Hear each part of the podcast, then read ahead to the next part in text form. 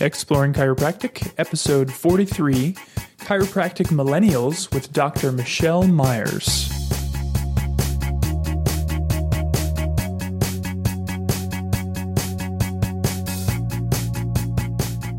Are you a student? Do you shop at Amazon.com?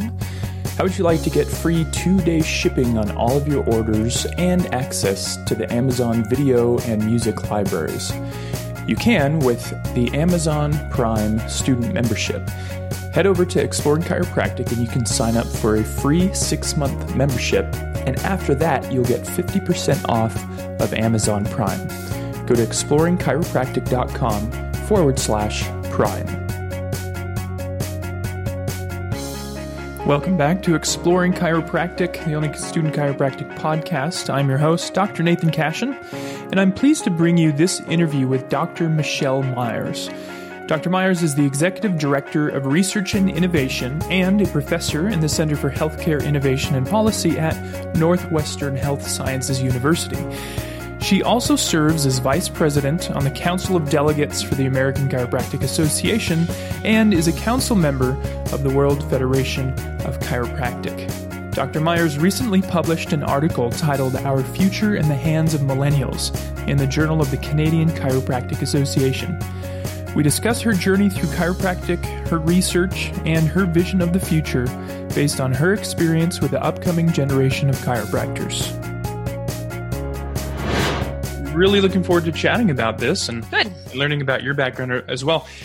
I always like to start out asking when you were little, what did you want to be when you grow up?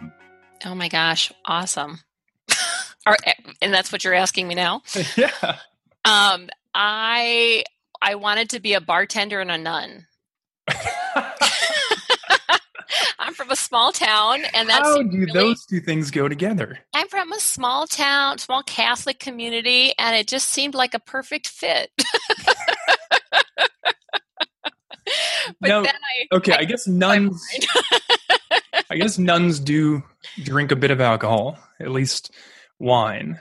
And it seems like there's counseling involved in both jobs. So Ah, maybe there was some sort of inherent people caring quality in me always. But uh, yeah, I wanted to be a nun and a bartender. And then uh, I wanted to be a lawyer because I think I was a very argumentative child. Mm. And um, then I, I think, you know, as I entered high school, I kind of fell into the track that probably a lot of chiropractic students fall into. You know, they're smart kids who are really good at science. So they end up going pre med. Hmm. Interesting. I was not very good at science until the end of my my undergraduate. I think. Oh wow, late bloomer. Um, oh, chemistry and organic chemistry were my nemesis. Ah, wow. I think I've mentioned a couple times on this podcast. I had to retake the, each course, but then I I aced it by the end. I mean, I was I was really good at it. So, well, that's really interesting. So you it sounds like you like talking with people, I do. listening as well. That's something I'm trying to get better at, which is the reason I do this podcast. How did that? How then did you transition from from wanting to be a, bartending nun? Can I say that, or a, Sure, or yeah. nun and a bartender? That I, I don't know that there's a, an order to this. um, how did you transition that from that to healthcare, chiropractic? uh, well, so I was in undergrad in a pre really competitive pre med program, and I had this moment. I remember being at the library, surrounded by all my classmates, and you know we are drinking our 20 ounce Mountain Dews and smoking cigarettes at every break and taking who knows what to study all night. And it was hyper competitive. And I just remember this moment of thinking, this is the most unhealthy group of people I've ever been around. And it was this revelation that this environment to train us to be compassionate healthcare providers was beating the compassion out of all of us. And I just, realized it wasn't for me. It, it wasn't, I didn't want to continue on that path, especially if it was just going to become more competitive, more cutthroat, and more intense. Um, so I went back to my dorm room and thought, you know, what am I going to do now? And I was reflecting back on my own healthcare experiences. And I'm, as I said, from a small town where our local chiropractor provides healthcare in a million different ways and is a really well respected member of our community.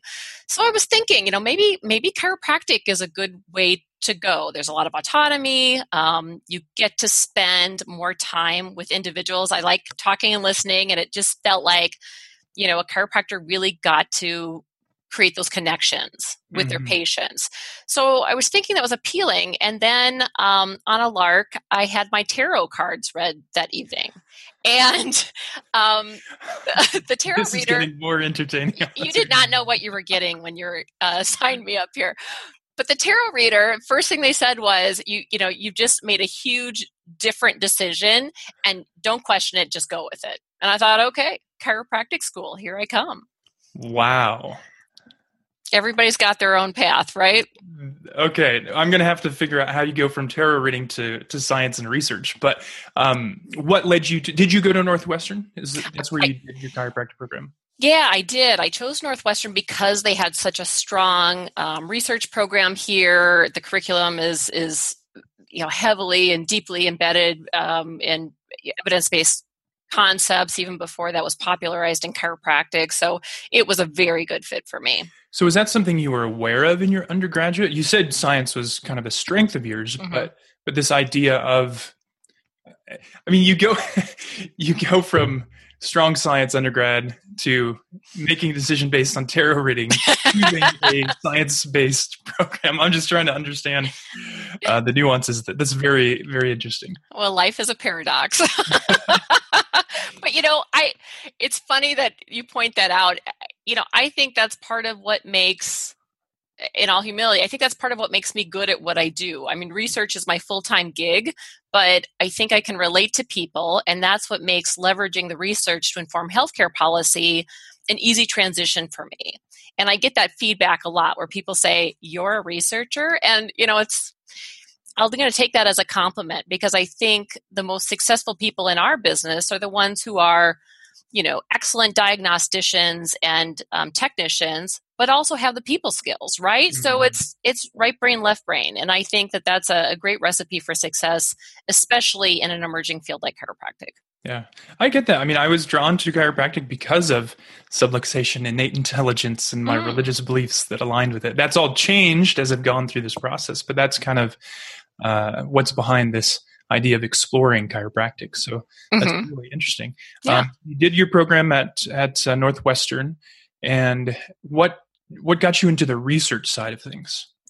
I, I think I, I, began really having a hunger um, to learn more. You know, I think that's just my personality, and. Uh, after maybe I was in school for just a few trimesters, I was knocking on the door of our research department saying, I will, you know, work for free. I just want to kind of be immersed in this environment and learn learn more about this process. And as I did, um, I really grew to love it because it it satisfied you know both the patient contact um, time that i was desiring because we do clinical trials here primarily and so i got to work with a lot of patients and really see some of the toughest patients uh, cases because mm. people who are inclined to enter a research study have probably tried everything else so you know feel like I became an excellent diagnostician. I had really great interactions. I had the luxury of interfacing with patients in an environment where I didn't have to worry about billing and payment.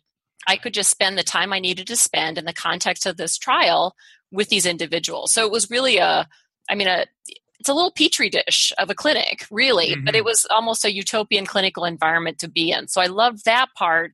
But then the other part of my job was this, you know, intellectually challenging, kind of nerdy academic piece where I could ask questions and seek answers and constantly challenge and be challenged. And that really resonated for me. So a career in clinical research just felt like after I graduated the perfect fit. And I was lucky enough um, that they created a, a, position here for me at Northwestern to work in research. And from there, um, I had lots of other opportunities to increase my skill set relative to the conduct of clinical research and uh, be a, a bigger value add to our research team here. I think that speaks to a lot of people. Certainly, I identify with a lot of that. I mean, the the intellectual side of it. I, you know, I don't know that I mentioned to my podcast audience yet, but I have a newborn at home, and and I find myself just wanting to have some free time to read. Um, yeah. You know, I, I, do miss seeing patients as well, but for some reason, that's kind of the the stronger urge. Um, and so, I, yeah, I think that that urge to just always be learning more um, is prevalent in a lot of students, and so that's really interesting that research is can be that pathway for them.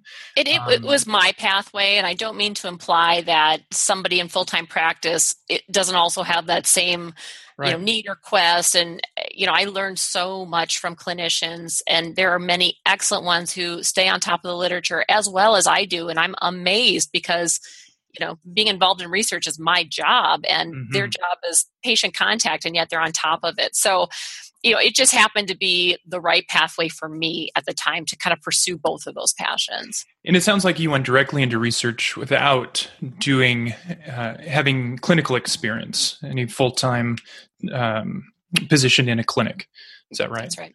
Mm-hmm. Yeah, I, have never pra- I've never had my own practice, and mm-hmm. all of my patient experience has been in the context of clinical research studies. I'm curious your thoughts on that because there's this this kind of idea, um, you know, that you'll hear that if you can't do, teach, which I've never agreed with. But there's a, a similar sentiment, especially within chiropractic, that if you don't have clinical experience, number one, you can't teach, but also if you do research, then it's not as valid.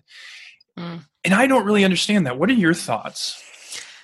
Well, I see two sides of the same coin in that whole argument, which I've certainly heard myself many times. You know, one side of that is you know, research is a specialized skill set. Um, just because you're a good clinician wouldn't make you a good researcher, and vice versa. So there may be people who, uh, you know, maybe their their skill set or their interest really does drive them towards research. Um, research is a team sport, and no study is going to be a good study if it lacks clinical relevance. I mean, that's kind of from an evidence informed practice perspective. You have to ask yourself, you know, does this piece of research relate to my practice? If not, you know, move on because you've got a lot of things to do.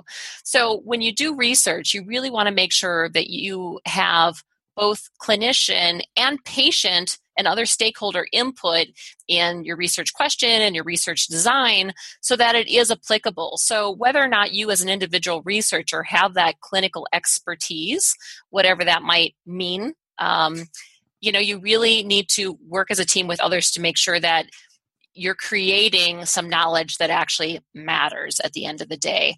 I know a lot of excellent research scientists who I would explicitly trust with um, providing healthcare to me or my family. So I, I think that's a pretty unfair um, blanket statement to make that just because you can't, you know, if you can't do, you teach. I, that, mm-hmm. That's total baloney. I've always felt it's quite the opposite. I, I feel like if you, that teaching is such a specialized skill that if you can't teach, then you should just do it.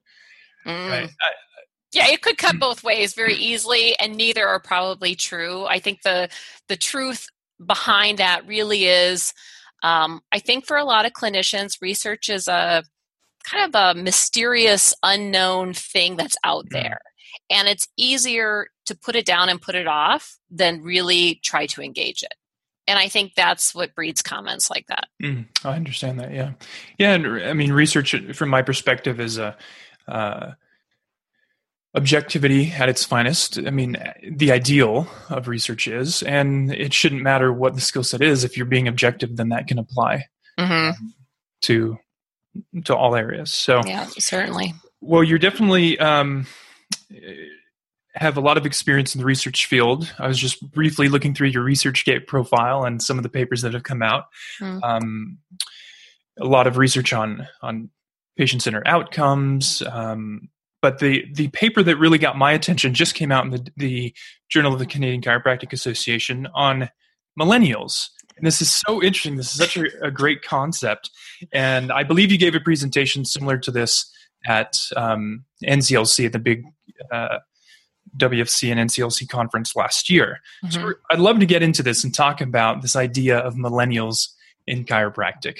Yeah, let's let's do it. It's a fun topic and it's something that, you know, if we're not thinking and talking about now, before we know it, the generation behind them is going to be in front of us. So we we need to to start thinking and talking about this yesterday. So take us through this idea of generations because I've mm-hmm. I, I hear these names all the time, but I guess until I read this paper, I hadn't really understood how they kind of divide. And so we, we go back to the beginning of of the 20th century, so the, the early 1900s up until it sounds like about 1945. Mm-hmm. And this group we call the traditionalist.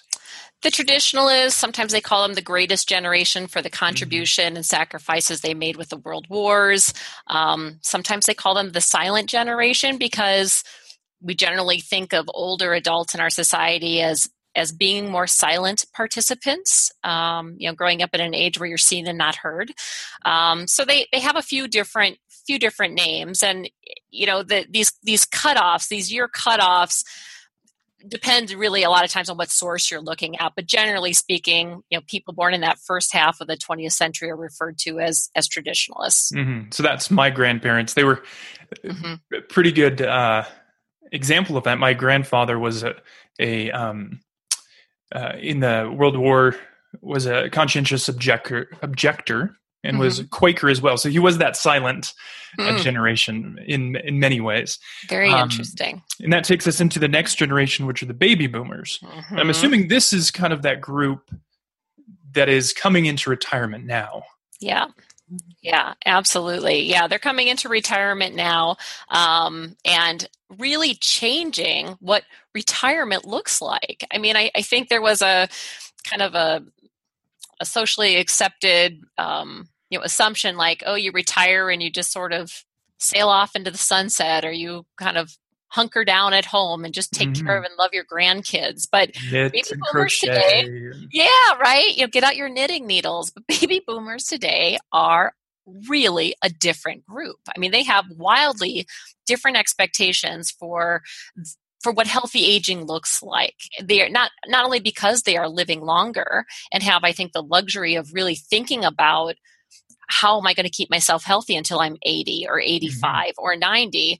Um, but just, I think their life experience has shaped them in a way that they demand a lot more. And so they are demanding functional mobility. They are demanding um, healthcare that fits their needs instead of the other way around. So they are really, I think, shaping up um, gerontological care. And it's almost funny to talk, you know, words like geriatrics aren't even used anymore because this gen that generation you know they're like i'm not a geriatric person i'm only 70 so you know it's, it's it's changing just even how we talk about older adults. Right and that brings us into generation x those born between 1965 1980 mm-hmm. what are their characteristics? Um, i'm a gen xer um, and there are a lot of individuals. I, I, had mentioned in the paper, you know, this is the latchkey generation where, um, for the first time in U.S. history, there were often two working parents. So this generation of kids were left a lot of times to their own devices. And because of that, um, really became, I think, more focused on self. Um, independence is the plus side of that. Um, Self centeredness and disconnected from a greater society is the downside of that. Mm. So, you know, it's the um, flannel wearing, kind of doing my own thing um, stereotype. Is this I hipsters? Uh, I lived well, in we, Portland for a while. That oh, ringing a bell. well, Portland's always stuck in the 90s. Isn't that what Portlandia right. would tell us? So it's incredibly accurate. yeah. yeah. So Gen X, you know, what's interesting about these these generations, and of course they're sweeping generalizations of these different generations. And and they're oftentimes it's only in retrospect that they really codify what the definition of these generations are based on mm-hmm. shared life experiences major world events what's happening with the economy those kinds of things. And um, you know I, I still think there might be more to what what helps define gen x as time moves forward. Okay so that brings us into the millennial generation which i would be a part of um, those born between 81 and 2000 you mm-hmm. call them the most educated generation to date mm-hmm. um, and i think a lot of people associate technology as well so that's yeah. something we'll talk about a lot mm-hmm. um, what else makes the millennials unique globalization you know the, then the technology is really just this tool that amplifies how global a millennial society is compared to any generation before them. I, you know when i was growing up going somewhere big was was like the county next door. Um, and for um, millennials today and then the generation behind them i mean going somewhere big is pulling their phone out of their pocket. It's it's it's amazing the difference you know i heard a, mm-hmm. a really great um, story on national public radio a little while ago and it was talking about the the 10 sounds millennials are likely to never hear and okay. it were things like um, the exploding flash from a, an old camera or yes. a typewriter or mm-hmm. the sound of the rotary phone, um, dial up, you know, stuff that isn't even all that old. And it was humbling and shocking to think about just how fast technology and, and globalization are accelerating and how easy it is for me as a Gen Xer to already feel like I can't run my phone like I feel like my grandparents who couldn't program their VCR. I mean, that is me with right. the technology today. So it's it's amazing because the millennials have access through technology to so much um, information, networks, um, you know, you name it, and the downside of that is is that they have to keep up but you know luckily the, the technology i think is engineered in a way that makes sense to millennials that might mm-hmm. not make sense to a gen xer certainly less so to a baby boomer and and to a traditionalist so it's it's interesting to see how sharp that curve is, that technology curve is, and how millennials respond to it, and how they're being pushed by the generation behind them in those fields. That acceleration is crazy, and I, mm-hmm. I'm a millennial. I, you know, we have this idea of a digital native. Native. I like to think of myself kind of a dual citizen. nature is a deep value for me. You know, I grew up with a rotary phone. I remember having the camera with a flash bulb. Mm, wow. Okay. Like, you know, 12 flashes that you could use on it uh, that was pretty fun. And you know, computers came out, and I, I I picked up the technology very quickly, but I find myself already not getting Snapchat. I just mm. I don't get it. I'm on there, but I just don't get it. And uh, you know, and all these new social networks that come out, um, that acceleration is is rapid. Mm-hmm. And I think those of us at the beginning of the millennial generation are already feeling like we're kind of getting pushed out. And I think that's by design sometimes. It very well could be. very well could be. Yeah. Um, so you mentioned that this generation strives to connect with the why. That that's something very important to them. And sure enough, on my podcast, the most recommended book is Simon Sinek's "Start mm-hmm. with Why," and that's very popular in this generation. Why is that why so important to us? I great question. I mean, you know, you read Simon Sinek's work and you're like, well, yes, of course. I mean, the why is the is the core of everything. But I think millennials have had this opportunity to reflect on society, to reflect on, um, you know, the political and economical situations, and see so much of what's wrong really stems from not having a commonly held commitment to a shared why. And so I think that um, in their exuberance to you know save the world which is something every i think young generation moving through their 20s and 30s you know espouses this aspiration right to make a difference which is great and probably is what keeps the human race going. Um, I, I think the millennials have been wise enough and have had the the vantage point of seeing through their networks their global networks um, that they should be asking why because the whys are different all over the world and in some places the whys are more crystallized and result in better systems and in other places you clearly see where the why is is is missing maybe what society's needs are for example or otherwise so i i don't know it's sort of an i don't know a, a fluffy answer to your question mm. but I, I think it's just a reflection of that they they're, they're sitting on this perch to see around the world um, which whys are working and which whys aren't working. Whereas I think generations before only knew what was in their backyard. And so the why just was more of a given versus a, well, what's your why? And what's the why over mm. here? And thinking through the purpose more so than just the mechanics of this is the way things are. Right. I wonder I wonder if we're at a time now where we have the luxury of caring about the why. I mean, you mentioned the hmm. traditionalists; they were all about kind of saving the world because it was about everyone else. It was about the nation. It was about um, protecting from global war.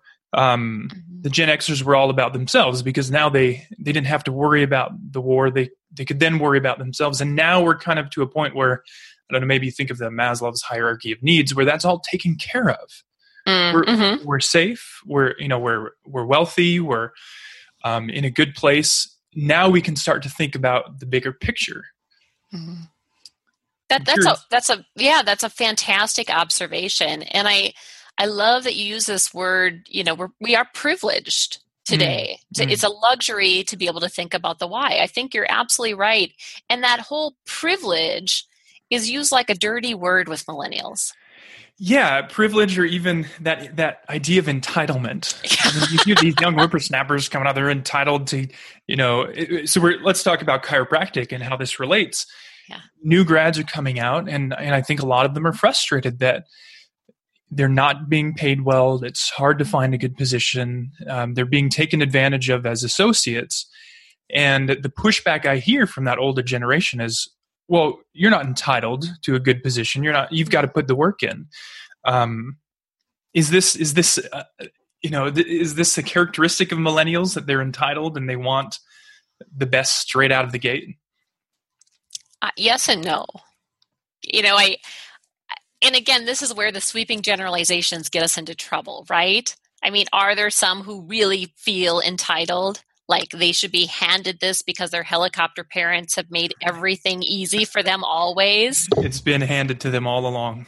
You know, I'm I'm sure that is the case sometimes, but in my experience working with millennials, I, it, that's not it at all. And it feels like a, a, miscommunication, which is probably why I was excited to write this paper. Um, it seems like millennials and uh, uh, previous, you know, people from older individuals from other generations are just missing they're missing one another from a communication perspective. It's not a, a, sense of entitlement. It's a lot of times, I think, a sense of fairness in millennials, mm-hmm. um, and and and that place of privilege, not quite understanding. You know, why should I have to work my way up from you know making you know this pittance to earn your trust to then have some kind of stature to then be making a liv- livable salary. Right. Um, whereas i'm i can imagine somebody from a previous generation saying that's what i had to do. You know i started working in a state where there was no there was no chiropractic license. I had to fight every day mm-hmm. for this. I you know the school of hard knocks taught me how to be a good professional and i want that for you too. So School of Hard Knocks, here you come. And that's still the generation that experienced, if not directly, the the, the repercussion, repercussions of the so-called medical war on chiropractic. And that's what's so dangerous about how how we are thinking about this today. Um, being, and I'm, i work at Northwestern Health Sciences University still, and um, I cringe every time I hear our students exposed to talk like, um, you know we have to fight for our stature. Um, you know like the the medic the medical community is our opponent or you know we have to sh- fight for market share. And i i hear these this battle language this warlike language and i understand where it comes from from previous generations you know instructors or um, you know certainly mentors to a lot of students. I understand where that comes from but i don't I mean, having had that lived experience, I'm not sure that they can break free of it in a way that doesn't then unnecessarily burden the next generation of chiropractors. Mm-hmm. I think that experience was real. I think, oh, for sure. But I, I don't know that it's uh, that it applies now. You know? Yeah, I don't. It's not so real today. I mean, sure, there are pockets, mm. um, but instead of you know, chiropractors are quacks which I have never once heard out of the mouth of someone in my career, ex- unless it was a story someone was telling me mm-hmm. about years past, which I've heard millions of those. Um, it's more like, explain this to me, or how do I find a good chiropractor? Because, you know, the evidence right. is there and, um, you know, I'm a physician and I don't I don't I don't have the right tools in my toolbox. Uh, you know, everybody's talking about chiropractors. How do I know who to refer to? I mean, that's the conversation I have with medical um, peers. It isn't, you know, where are your horns? Right. They're they're much more open. In fact, uh, in the area I live here in South Dakota, um, there's ongoing talks. Let's build an integrative clinic. Let's bring together acupuncture and chiropractic and massage yeah. with the medical uh, facility. Yeah. So that globalization isn't just um, you know political, but it's but it's interprofessional, and mm-hmm. I think mm-hmm. this integrative approach uh, is just natural for the millennial generation. That's what they expect. That's uh, it's nothing new to them. It's just the way it mm-hmm. And that's the huge opportunity for chiropractic. I mean, we, and for some good reasons, have a hard time escaping our past and that that battle mentality. And the millennials present our profession with a really amazing opportunity to you know have a beginner's mind when it comes to how do we work interprofessionally um, and and they're they they will be good at it because they are good communicators um, because of the way they do view diversity not as an assimilation process but as a process that really honors what makes each person distinct um, and that's very different from the way generations in the past have looked at, at it. So they are perfectly suited for integrative, multidisciplinary type clinical settings. So let's talk about the skills that they offer. And we've mentioned technology a number of times. Mm. Uh, we've got social media. They're comfortable getting online, doing the Snapchat, posting videos. How is this going to benefit chiropractic going forward? Mm-hmm. Well, I think chiropractic has been really slow to use social media and and web-based platforms in a really positive way. We are excellent at the mudslinging on social media, um, but not so excellent when it comes to how do we create great patient education modules that can be widely available, s- spread, you know, using all of these different technologies telemedicine is is certainly important especially in rural areas i'm sure in south dakota there's a lot of talk mm-hmm. about telemedicine you know why aren't the chiropractors getting on this bandwagon and it's not like we're remotely adjusting somebody it's how do we do um, patient education um, exercise interventions those those kinds of things to deal with self-efficacy and kinesiophobia and help empower people to manage their musculoskeletal health better. I mean, huge missed opportunity, and we're just sort of sitting on the sidelines until we can probably complain that somebody else beat us to it. Yeah. Um, so you know, there's there's a, a million different ways that we can leverage technology beyond having an electronic health record.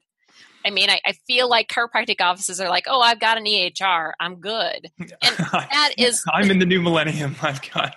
Right. Uh, well, type it well, in. I even dictate into ChiroTouch. Right. So, welcome to 2002. Exactly. But you know, we we have to not, we have to both be thinking about 2018 and five years from now and anticipate those technology trends and what do we need to do. And that's where you know some of the patient registries getting chiropractic offices dialed into patient registries is a really exciting opportunity.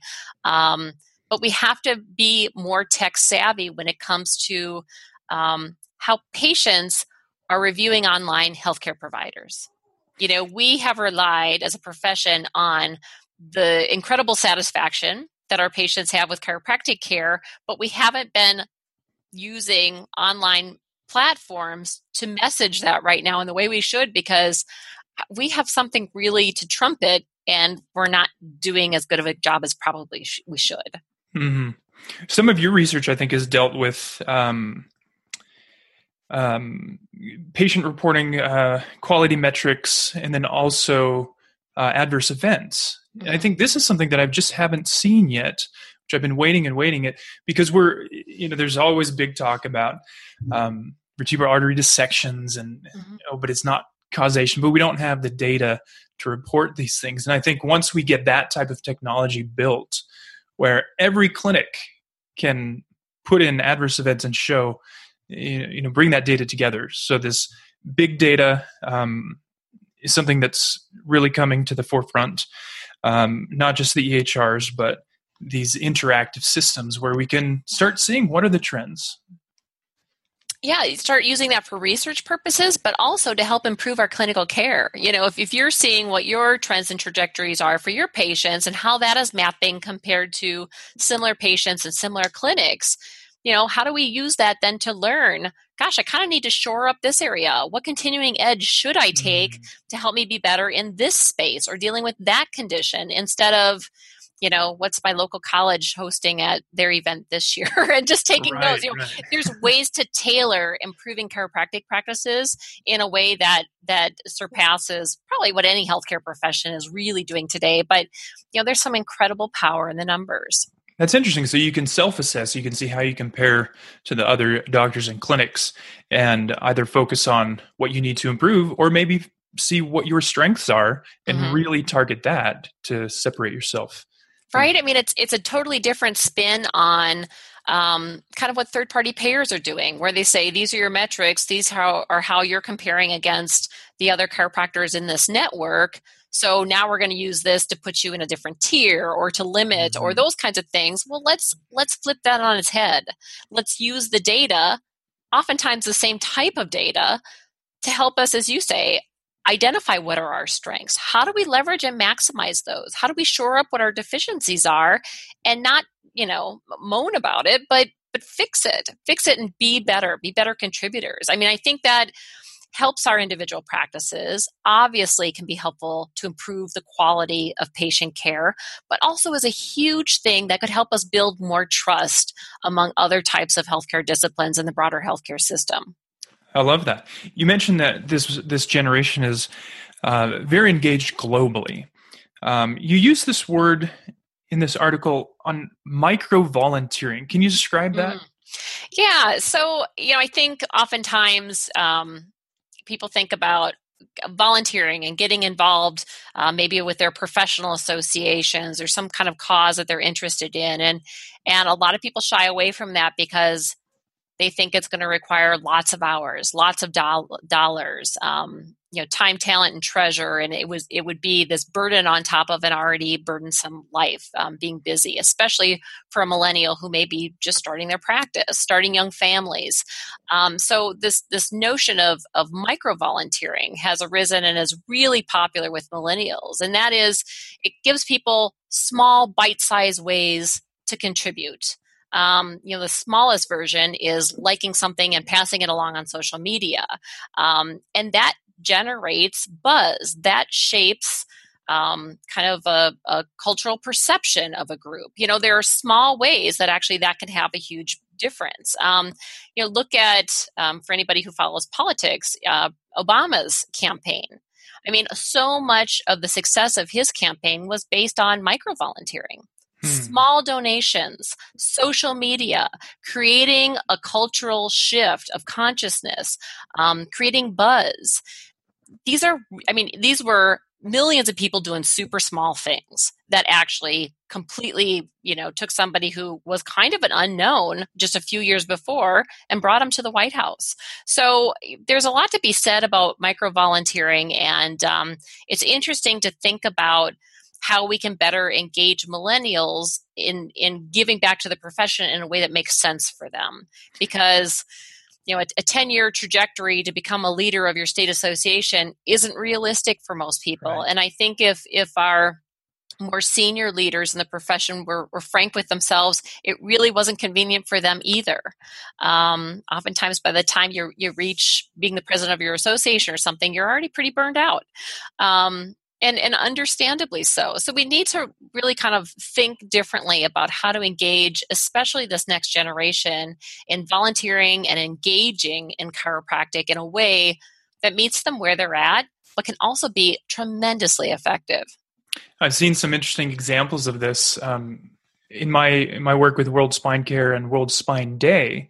Um, a lot of the schools have you know the students have gone out dressed up as vertebraes and gone out to their city park and just to spread the word uh, of course then they post that to facebook and instagram and then they create a video mashup i think it was the world congress of chiropractic students created this mashup of world spine day mm-hmm. um, in so fun ways that don't take a lot of effort on an individual's part mm-hmm. but it's it's this idea of crowdsourcing coming together yeah. kind of the kickstarter generation i was just yeah. watching an interview with one of the co-founders and you know over the years they've raised 2 billion dollars in kickstarter projects and there's no you know individuals that would be able to contribute that that money but just a dollar five dollars ten dollars here and it all comes together to create something incredible so i think yeah. that's uh that's an interesting outlook that we have that that chiropractors students can contribute on an individual level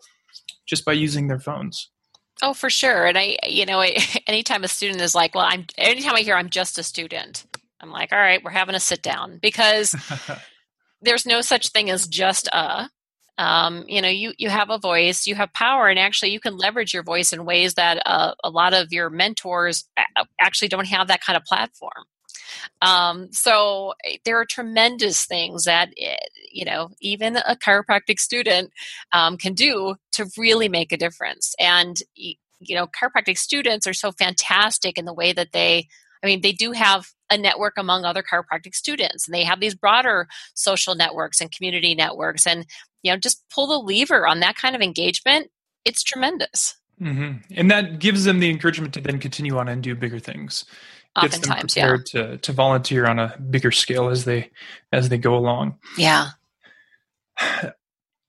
One of the uh, kind of characteristics that is often attributed to, to millennials is is idealism. And I'm I'm told this a lot that I'm an idealist.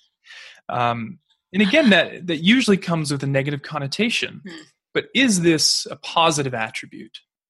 Oh my gosh, where would we be as a society if we didn't have young people at any point in history pushing with their idealist convictions? Where would we be? It would be I, it would not be a good place for sure. And we see that whether they were the traditionalists or the baby boomers or Gen Xers, there's always a push, right? A push from behind, a push from who's coming up in the ranks.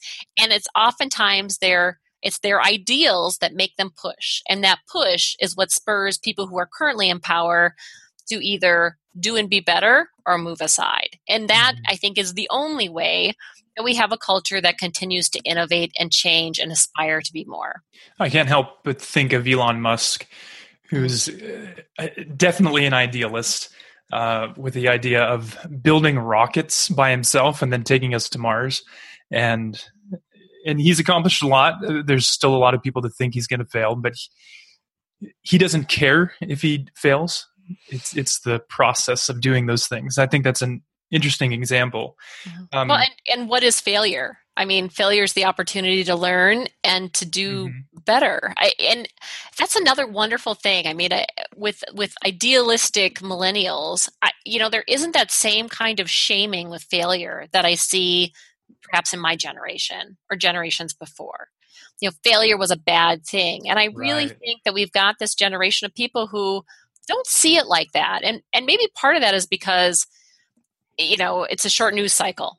You know, your failure today, forgotten tomorrow, no big deal. And so I, I really see a lot of millennials who are willing to, you know, put themselves out there and be vulnerable, and that's all okay um, which I think is just brilliant. Maybe that comes back to their emphasis on the why. As long as their mm-hmm. why is right, the what and how, well, you you screw up that, well, you change it because you are convicted to your why.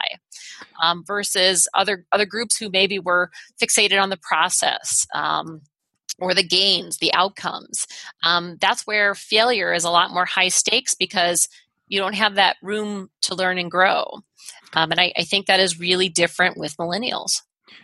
I wonder if you can think of any any examples that you might have noticed where chiropractic students or a group of young chiropractors have exhibited this idealism and, and how that's turned out. I'm putting you on the spot, but can you think of any any examples? I know you work with a lot of students, uh, a lot mm-hmm. of young doctors. Mm-hmm, mm-hmm. Um, yeah, I mean, idealism generally, uh, they, they aren't getting it, it seems like they aren't getting bogged down or they're not bogged down yet by the interprofessional conflict instead they have these ideals of what they feel like um, the chiropractic profession can and should be, and they're aspiring to big things. Um, they don't see the same kind of limits and obstacles that I think somebody who's been in the trenches, to use another war term, um, feels up against. And so, you know, I I hear millennials all the time, you know, lobbying their legislators with these messages of, you know, show me why this doesn't work. Hmm. Show me why, you know, we're, we're, you know, I'm hearing from you, congressman, that um, you know you recognize the value of chiropractic care and the potential cost savings so on and so forth you know what is it that actually is the obstacle and you know asking for some real answers and it's this these beautiful moments of you know it's not naivete. They get the broader political picture. I think it's really challenging you know what is the norm and setting out these are what my expectations are as a constituent voter. And i it's it's not bully like we would see i think in some other generations but it's really seeking to understand. And that's maybe part of this generation being a lot of really good communicators. Mm-hmm. um, it seems like they want to participate in solutions more often than i'm going to come in and fix things they want to fix it with you they want to explore it with you this notion of a fix probably is kind of a, a false sense of security that a lot of other generations have anyway. I don't think millennials are are fixated on the fix because they're more interested in the why. Interesting.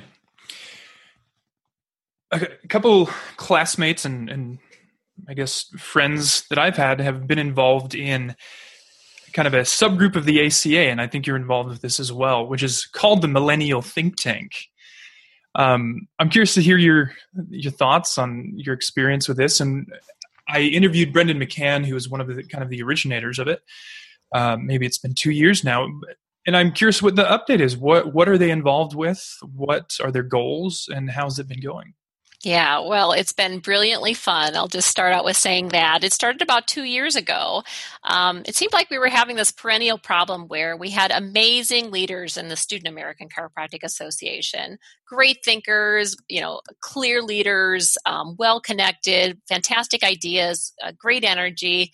And then they would graduate to become full ACA members and not have a landing place within the organization because you know it takes time to build more experience um, and leadership skills to then become a leader within the aca um, and sometimes they were going to their state associations or looking for other opportunities but really wanted to stay involved with the ACA, um, who, who is an amazing organization. And so we came up with this idea to create the Millennial Think Tank just as a, a landing place for early career practitioners who wanted to continue to build their leadership skills, explore ideas, and have maybe not have, create more appropriately, create opportunities to continue to make a difference um, in whatever way was accessible to them as they were starting their practices, growing their families, moving, you know, doing all that kind of stuff.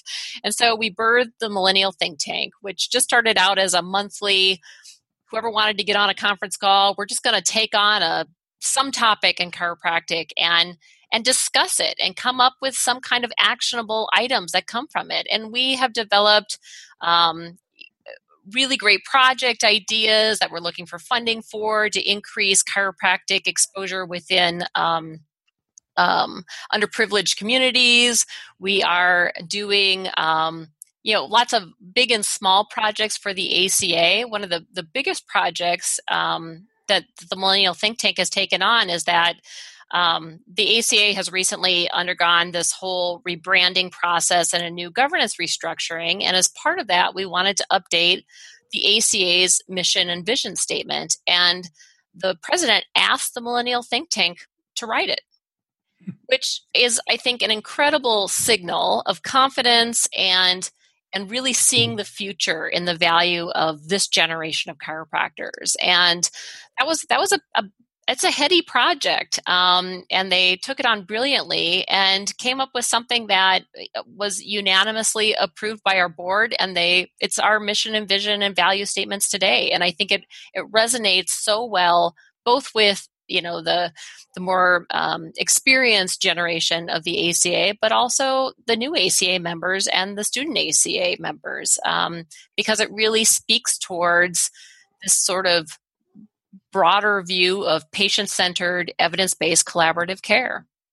I think it, does resonate a bit more with that younger generation, and it feels more inclusive. Mm-hmm. Um, kind of as you mentioned, uh, these students who are so involved with SACA and then they graduate and then they mm-hmm. become this little fish in a big pond of the ACA. Yeah. And there is that kind of 10 year incubation before they can actually do anything. So I think the millennial, millennial think tank is going to be a nice uh, landing platform, as you call it, to well, help them and, get involved. Well, yeah, and and you know, help them get involved, and uh, you know that that seems a little paternalistic of me to say because mm-hmm. they've done so much. I think it's more now um, create a platform so they can better contribute mm-hmm. and help us um, because we need them as much as they need they are ACA. I hate to make it an us or them thing, and right. and actually, in recognition of that, um, I, we're looking at completely changing the structure to make it even more inclusive and to give it a little more prominence within the organization. And that that was suggested from the ACA's leadership. So,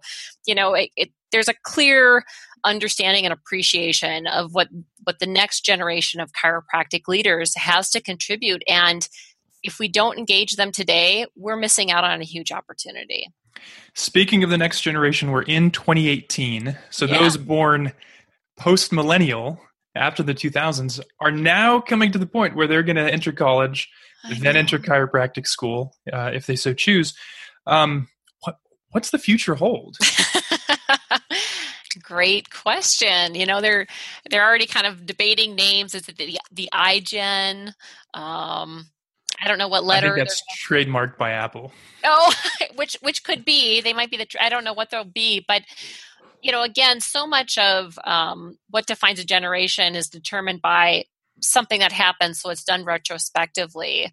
Um, you know, we could look at this generation and um, global terror, um, 9/11. These are these are seminal events that have definitely shaped culture at a really formative time in their upbringing.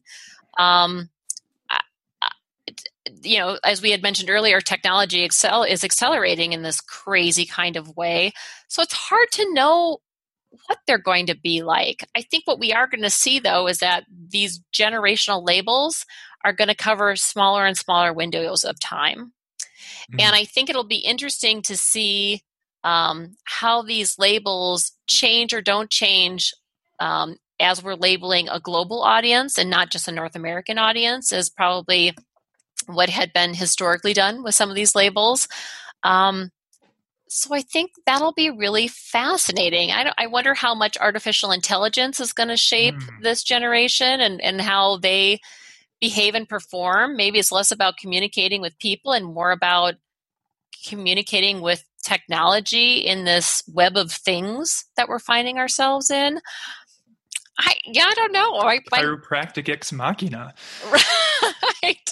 You know, and that's and that's what we need this generation, the millennial generation of chiropractors to help us all anticipate. Mm-hmm. Yeah, guide us through this next uh, couple decades. Right.